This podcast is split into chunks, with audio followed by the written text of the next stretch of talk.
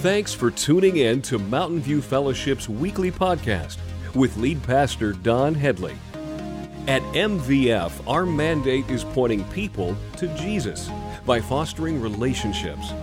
We know Jesus cared for people and placed a lot of emphasis on relationships, so we do too.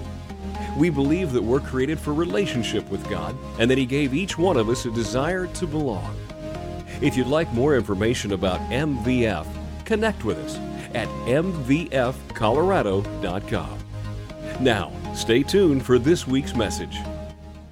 We are in a series entitled I Am, and what we're doing, if you haven't been here, is we're walking through the I Am statements in the book of John.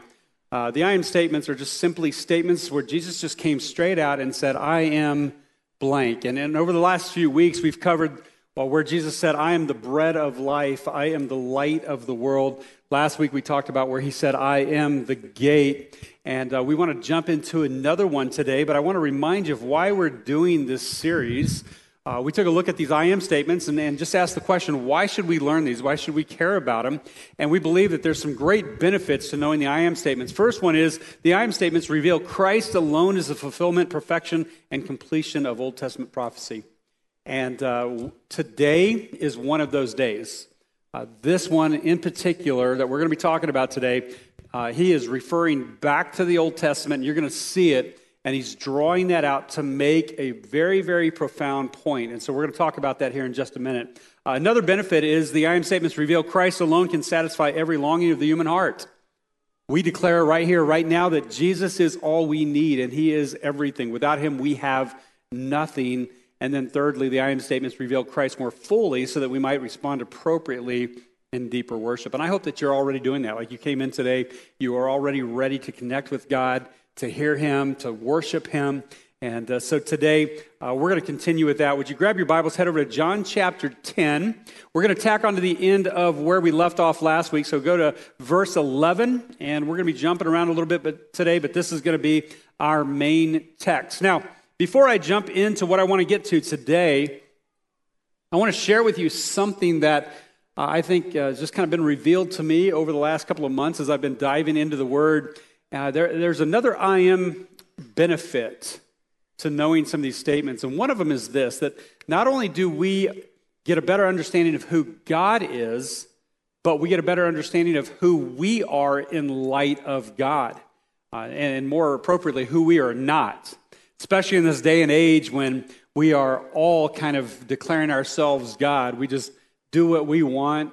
You live your truth, right? And, and so we are all our own gods. And, and in that, we're rejecting that God is everything that He said he, is, said he is. And I have to tell you, over the last few weeks, after listening to the bread of life and the light of the world and, and the gate, I am definitely not those things. I can't be. God is the only one that fulfills those. And so I understand because of that uh, uh, who I am. I, am reminded of the passage that says, Be still and know that I am God. And I think some of that, I always want to tack onto that and go, uh, Be still and know that I am God and that you are not, right? Because that's, that's what we need to be reminded of sometimes, is that there is only one God. And, and this God is the only one who gets to tell us who he is and who we are. And I want to take us uh, clear back. I, I'm just going to show it to you on the screen. Just you can stay in John chapter 10 there. But I want to show you something that I've run across that's really been working on me lately because I've been doing a lot of work in the Old Testament, uh, digging up just the covenant, uh, the blessing, curses, things like that, kind of following through the history of the Old Testament, kind of reading through, getting the overall picture. And one of the things that keeps sticking out to me is how often God makes himself known, calls us back to him, and yet our response is incorrect. And in Genesis chapter 3, verse 14, God calls Moses out of the desert and said, I want you to go back to Egypt and I want you to free my people. And if you know the story, uh, Moses is having an argument with God because he's like, I'm not the man, I don't speak, I don't speak so good, you know, that type of stuff. Uh, uh, I have trouble with the language, and so you need to send somebody with me. And they're having this discussion. And finally, one of the other arguments that Moses has is, well, who am I supposed to say sent me if they ask? And this is Jesus' response in verse 14. God replied to Moses, I am who what? I am. Say this to the people of Israel I am has sent me to you. He declares, I am. And, and through this, he keeps saying, Look, I am your God and you are my people. You follow me, and blessings will follow that. If you turn your back on me, then I'm going to let you have what you want, and, and, it will be a curse because you think you know what you want, but, but you're going to get it all wrong. And so just follow me. And, and yet, if you know the history of the Old Testament, it's this constant cyclical, you, you almost want to say sick, S I C K, right? Because it's kind of sick how we do this, but God calls us to Him and, and we become God's people and He becomes our God and, and we follow Him. Then we get comfortable and we start, our eyes start drifting. We start chasing other gods and other things. And, and pretty soon God's like, what's going on here? And finally, if that's what you want, fine, I'll let you have it. And He releases us and we suffer the consequences of that and we find ourselves in a horrible place. And then we cry out to God and He redeems us again, and, and we go back to God, and God pulls us in. He's our God, and, and we are His people. And then all of a sudden, we chase after something else, and it's this cycle in Scripture of, of God chasing after His people over and over and over again. And finally, by the time you get to the prophets, you get to the first book of the 12, which is the book of Hosea. God does something very interesting with this prophet. He tells Hosea, I want you to go and I want you to marry this woman. The problem is, the woman was a prostitute. And so Hosea goes and he marries her. And they start having kids, and, and God tells them what to name the kids as they're having these kids. But the problem is, she keeps running off. She's chasing after other men, and he and Hosea's like, "I'm done. I've had it." And God's like, "Nope, you have to go chase her again." So he'd go chase her, and he'd bring her back home again. And God, in this moment, is actually using Hosea as an example to all the people as to what it's like to be their God. And he's saying, it's, it's this way. You are an adulterous people. You keep chasing after other gods, and yet I love you, and I keep pursuing you and pulling you back to me.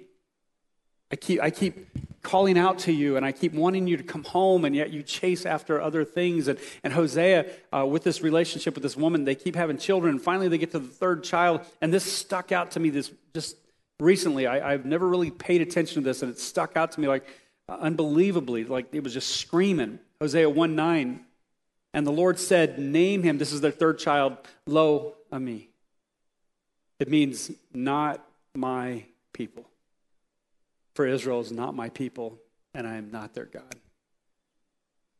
It's a sad moment in the, in the history of the Israelites. God says, Look, I've told you all along, you are my people and I want to be your God, and yet you keep chasing after other things. And we get to this place, and he says, You're not my people because you won't make me your God. I never want to be in that place. I never ever want that said about me or about God's church. That we are not his people and that he is not our God. I don't want God to show up and go, I don't recognize you. I don't know who you are. That, that language that's used there in that text in Hosea is actually very interesting. It's written like a contract, it's almost like a divorce. I am not their God. I am no longer I am to you, is what he's saying.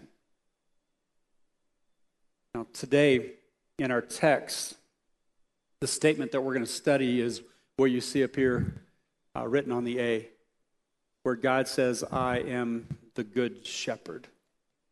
And today, uh, as we jump into this text, I want to read it. I want to dive into it a little bit, and we're going to come back and read it again. So let's take a look at this to give you some context. If you, if you haven't been with us, uh, Jesus is in Jerusalem, and he's been teaching in Jerusalem, and he runs across a guy who's blind. And he heals the man, and, and all of a sudden the guy can see. And the religious leaders are upset about it, so they drag the, the now seeing blind man into the council and they're questioning who healed you and by what authority and what power did they use to heal you, almost like it was a bad thing. And I love the blind man's response because he's like, I don't know what to tell you. Like, I just came in contact with Jesus, I was blind, and now I can see. That's all he says. And I love that testimony. Like, hey, this is, this is just what he did. This is what, because I came into contact with Jesus. I was broken and now I'm whole. I was sick and now I'm healed. That was it. And Jesus continues to teach, and, And we covered the first part of chapter 10 last week where Jesus said, I am the gate. And he's tacking onto it right here in verse 11. So if you're with me, we're going to take off and read this. And it says, I am the good shepherd. And I just want to push the pause button just for a second. And I know we just got into it, but I want to make this point right up front. Does he say that I'm a shepherd? No. Does he say that I'm one of the good shepherds? No. What does he say? He says, I am the good shepherd. Now, I want you to get that because it'll come into play later on. It says, I am the good shepherd. The good shepherd sacrifices his life for the sheep. A hired hand will run when he sees a wolf coming. He will abandon the sheep because they don't belong to him, and he isn't their shepherd. And so the wolf attacks them and scatters the flock. The hired hand runs away because he's working only for the money and doesn't really care about the sheep. I am the good shepherd. He says it again I know my sheep and they know me, just as my Father knows me and I know the Father. So I sacrifice my life for the sheep. I have other sheep too that are not in the sheepfold. I must bring them also. They will listen to my voice, and there will be one flock with one shepherd. The Father loves me because I sacrifice my life so I may take it back again. No one can take my life from me. I sacrifice it voluntarily, for I have the authority to lay it down when I want, when I want to, and also to take it up again. For this is what my Father has commanded. When he said these things, the people were again divided in their opinions about him. Some said he's demon possessed and out of his mind. Why listen to a man like that? Others said, This doesn't sound like a man possessed by a demon. Can a demon open the eyes of the blind? Now, that's our text today, and I want us to dive into it because I know many of us, when we hear this, this phrase, I am the good shepherd, if you're like me, you get this mental picture of some old dude with a beard. Maybe he's got this curved staff or something. He's standing out in a robe somewhere in a field, and he's got a bunch of little fluffy things running around him, right? And we get that mental picture of that's what Jesus is saying, that he's that guy. And I want you to know that some of that comes from our understanding of, of just shepherds, right? I mean, we get that, that mental picture, but there's more to this. And, and some of you, if you've, uh, I don't know, studied this a little bit and dove into it, maybe uh, you started bringing to mind things like, I don't know, Psalm 23, right? David writes, The Lord is my shepherd, I shall not want. He makes me lie down in green. Uh, it's the whole thing, right? This idea of this, this amazing scene of a good shepherd. Um, maybe some of you even maybe thought of Isaiah 40, which it says, He will feed his flock like a shepherd.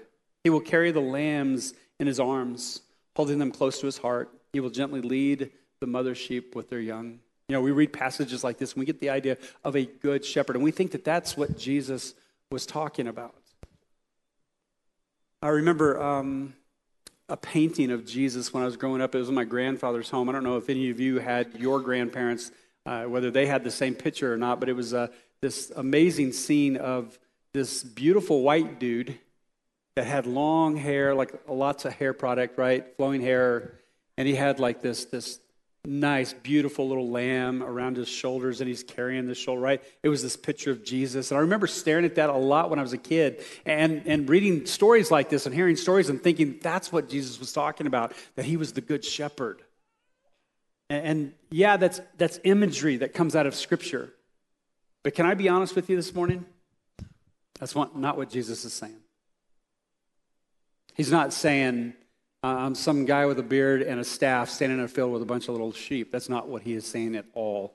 And actually, what he's saying is very, very impactful. It's very scandalous in this moment. And it's got deep, deep meaning if we truly understand it. Now, I want us to go back and I want us to put ourselves in those sandals of those first century listeners just for a minute. Uh, let's say you've been raised around you know, Israel, you've been raised in that faith. You've heard the, the scrolls read over and over again. You know what the scrolls say. You've heard all of them read over and over again. Maybe you went to school and studied them for a while, and uh, maybe you've sat at the feet and heard people discuss the prophecies from the scrolls, and you are very familiar with a passage out of Ezekiel 34 which was written 600 years before Jesus ever arrives on the scene. And it, it talks about the shepherds of Israel. And Ezekiel is actually, he's a prophet, but he's also a priest, and he's given a message from God to deliver to, to his people. And some of it is referring to, you know, exile and things like that, but he's talking specifically to the shepherds and what will come. And, and let's say that you have heard this over and over and over again. Okay, so I want to read it and I want us to get the, just kind of dig into it a little bit. And then I want us to go back to our text in John where Jesus is speaking and see if something else comes out of it. Take a look at what Ezekiel writes 600 years before Jesus shows up. Then this message came to me from the what? From the Lord. So this is a message from God. Son of man, prophesy against the shepherds, the leaders of Israel. Now, who's he talking to? He's talking to the priests specifically, but also the kings that, that have come. And all these kings and these priests have just taken advantage of the people. And, and God even warned them about this because early on, when they were like, hey, God, we're following you, we're your people, you're our God. But you know what would be awesome is if we had an earthly king like all the other nations. Give us an earthly king. And God's like, you don't want that. An earthly king is going to take your daughters and enslave them, and he's going to take your sons and he's going to send them off to war, and he's going he's to tax you. You don't want an earthly king, and they're like, "No, we know what we want. We want a king." And finally, he's like, "All right, morons, I'll give you a king." Right? And it starts this whole string of these kings, and a, and a few of them are good. King David, right? They try, but most of them are not so good. The priests, they take advantage of the people. And especially in this moment when Jesus and, uh, is speaking in John chapter 10, the priests have taken advantage of the people. They, they oppress the people with over 600 rules, and, and they're taxing them as they come in and they give their, their sacrifices. And we can just go on and on about how the system is just messed up. It's one of the reasons why the Pharisees are so upset with Jesus because he's about to rock the boat. He's going to mess up this good thing that they have going. And so that's who Ezekiel is talking to here. He says, Son of man, prophesy against the shepherds, the leaders of Israel. Give them this message from the sovereign Lord. What sorrow awaits you, shepherds who feed yourselves instead of your flocks? Shouldn't shepherds feed their sheep? You drink the milk, wear the wool, and butcher the best animals, but you let your flock starve. You have not taken care of the weak. You have not tended the sick or bound up the injured. You have not gone looking for those who have wandered away and are lost. Instead, you have ruled them with harshness and cruelty. So my sheep have been scattered without a shepherd, and they are easy prey for any wild animal. They have wandered through all the mountains and all the hills across the face of the earth, yet no one has gone to search for them. Therefore, you shepherds, Hear the word of the Lord. As surely as I live, says the sovereign Lord, you abandoned my flock and left them to be attacked by every wild animal. And though you were my shepherds, you didn't search for my sheep when they were lost. You took care of yourselves and left the sheep to starve. Therefore, you shepherds, hear the word of the Lord. This is what the sovereign Lord says I now consider these shepherds my enemies, and I will hold them responsible for what has happened to my flock. I will take away their right to feed the flock, and I will stop them from feeding themselves. I will rescue my flock from their mouths. The sheep will no longer be their prey. This is to the leaders, this is to the, the shepherds uh, who are the priests and the kings of Israel. And he's saying, No more. You've taken advantage of them, you've misled them, you've scattered them, you have not cared for them. You've fed yourself, you've gotten fat off of it yourself. And what's interesting is Ezekiel in verse 11 turns a corner and he begins to talk about a good shepherd that will come. Verse 11, he says, For this is what the sovereign Lord says. Who's speaking again? The Lord, right? The Lord is speaking through Ezekiel. And so every I that you hear here, hear here, is God Himself. I myself, God's talking here, will search and find my sheep. I will be like a shepherd looking for his scattered flock. I will find my sheep and rescue them from all the places where they're scattered on that dark and cloudy day. I will bring them back home to their own land of Israel from among the peoples and nations. I will feed them on the mountains of Israel and by the rivers and in the, all places, all the places where people live. Yes, I will give them good pasture land on the high hills of Israel. There they will lie down in pleasant places and feed in lush pastures of the hills. I myself will tend my sheep and give them a place to lie down in peace, says the sovereign Lord. I will search for my lost ones who strayed away, and I will bring them safely home again. I will bandage, the injured and strengthen the weak, but I will destroy those who are fat and powerful. I will feed them, yes, feed them justice. And as for you, my flock, this is what the sovereign Lord says to his people. I will judge between one animal of the flock and another, separating the sheep and the goats. And it goes on, for, just keeps going on from there for uh, what the Lord wants for his own flock. Uh, that last part, it says separating the sheep from the goats. I just get this mental image of Matthew chapter 25, where Jesus is giving this parable of the sheep and the goats. Do you remember that? Where Jesus says, Look, I, am going to be the shepherd. I'm going to, I'm going to bring the, the goats and the sheep in. I'm going to separate them. And the, the sheep I'm going to send on in, into eternal uh, glory, and the others I'm going to send to hell, is what he says. He's the judge. This um, passage was well known, well debated, well talked about. It. it was referring to the Messiah that would come, the rescuer, the Savior that God would eventually come to uh, send to come and rescue his people, to be the end all king the King of Kings and the Lord of Lords. This is the Good Shepherd that they're talking about. And Jesus stands up and he says, I am the Good Shepherd. And I think in that moment, everyone standing there wouldn't have thought about a guy with a lot of, you know, long flowing hair and a little lamb under his arm. Their mind would have gone back to Ezekiel 34 there's judgment coming for the bad shepherds, and there is a good shepherd coming. God Himself is going to come, and He's going to redeem His people. It's a messianic prophecy about what God was about to do. And God, in this moment, through His Son Jesus, is making Himself known. Jesus says, I am the good shepherd. What is He saying? In this moment, Jesus is claiming to be God. Make no mistake about it. And he knows the people there understand what he's saying. Let, us read this again. I want to go back to John 10. I want you to hear it uh, in that first, con, uh, first century context. Think about what you just heard out of uh, Ezekiel 34. And he says this I am the good shepherd. The good shepherd sacrifices his life for the sheep. A hired hand will run when he sees a wolf coming. He will abandon the sheep because they don't belong to him, and he isn't their shepherd. And so the wolf attacks them and scatters the flock. The hired hand, hand runs away because he's working only for money and doesn't really care about the sheep. And I wonder in that moment when Jesus is saying this, if he's not looking around and making eye contact with all of the Pharisees. I am the good shepherd. I know my sheep and they know me, just as my Father knows me, and I know the Father, so I sacrifice my life for the sheep. I have other sheep too that are not in this sheepfold. I must bring them also. They will listen to my voice. We talked about that last week.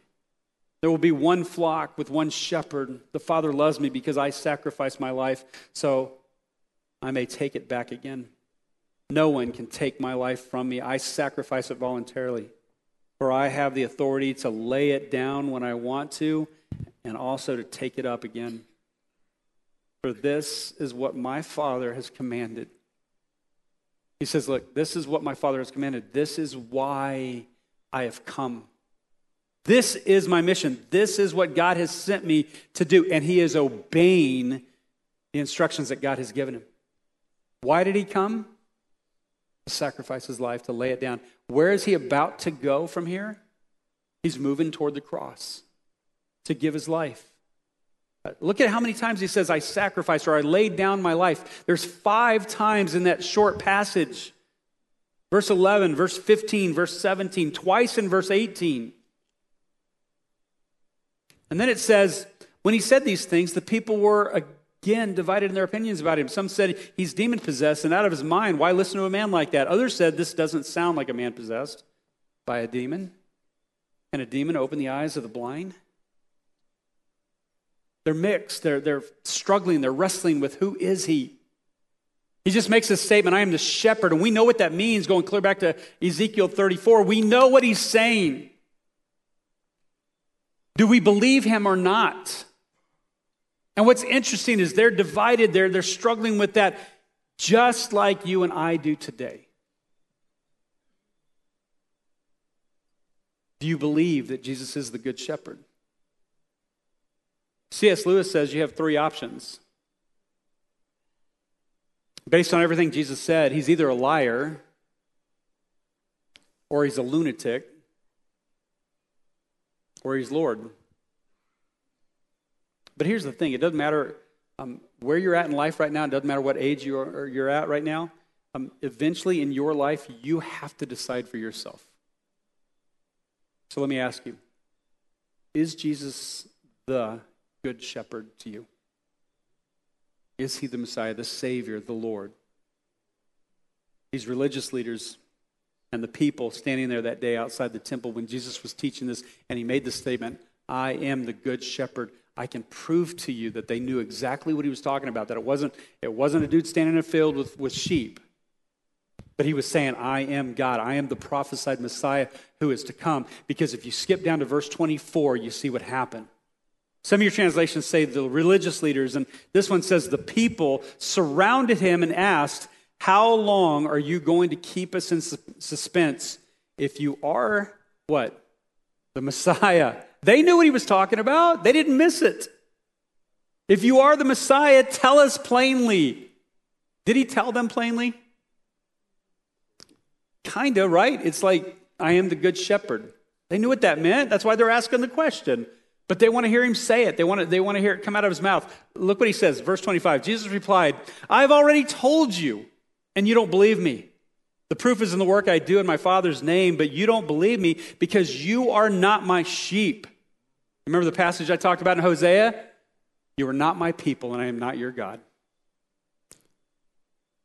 My sheep listen to my voice. I know them and they follow me. I give them eternal life and they will never perish. No one can snatch them away from me. For my Father has given them to me, and he is more powerful than anyone else. No one can snatch them from the Father's hand. The Father and I are one. Did he answer their question? I think he did. I think they think he did too, because look at verse 31. Once again, the people picked up stones to kill him. Did they believe him? No. Why? Because they're picking up stones. They, they want to kill him. If they'd believed him, they would have bowed down. Can I just tell you this morning, Jesus is the good shepherd. He is the good shepherd. Some of you, you've heard that a long time. Some of you responded to that years ago. You made a statement. You received Christ, but maybe you haven't committed your whole life to Him. Today would be a good day to say, Look, I believe that you are the Good Shepherd. I believe that you are the Messiah. And I'm not going to hold back anymore. Some of you have been coming for a while, and you've heard the gospel presented. You've heard it said, I am the Good Shepherd the bread of life, I'm the light of the world. You've heard all of these, and yet you, like the people in the text, are still wrestling with it. I don't know if I really believe. I don't know if I really believe. And yet Jesus comes straight out and says it I am, I am. So, what's it going to be for you? Today, Just like the people in our text, we, we have to decide for ourselves. And I, and I don't want you to leave here today without deciding. You need to decide one way or the other. Is he the good shepherd or not? What do you choose? I pray that you choose uh, like the people that we see in 1 Peter chapter 2. It says, Once you were like sheep who wandered away, but now you have turned to your shepherd the guardian of your souls. My prayer is today that you would turn back to Jesus, that you would give him your heart, your life, that you would declare this morning without a doubt that he is the good shepherd. I want to pray for us, and then we're going to move into a time of directed prayer to respond to what we've heard this morning. Heavenly Father, we come to you right now in this moment. God, this world has so much to to say, to offer, gives us opportunities to walk away from you in so many different ways. And Lord, I, I pray that today is just like what we're reading through the text, that you're just calling us back. Lord, I thank you for being a God that never gives up, that never lets go. And today, Lord, we, we just praise you. We praise you for being the good shepherd, the Messiah, the Savior that was prophesied about so long ago. And Lord, we know that you go on to fulfill this, that shortly after this text, that you go and give your life so that we can have forgiveness of sins. And, and then three days later, you leave the tomb empty so that we can have eternal life with you. So, Lord, in this moment, we just thank you for being a God who is alive and active in our lives. Lord, I pray for those of us that maybe have been blase about it. We've been uh, maybe on cruise control. I pray that we would get serious about our faith in you, that we would start to um, turn everything over to you. Lord, I pray for those in the room that have never taken this step. They've never decided, they've never said for themselves and declared who you are. I pray that today would be different, that they wouldn't leave here without putting their trust in you. And so, Lord, we give you all these things. We just pray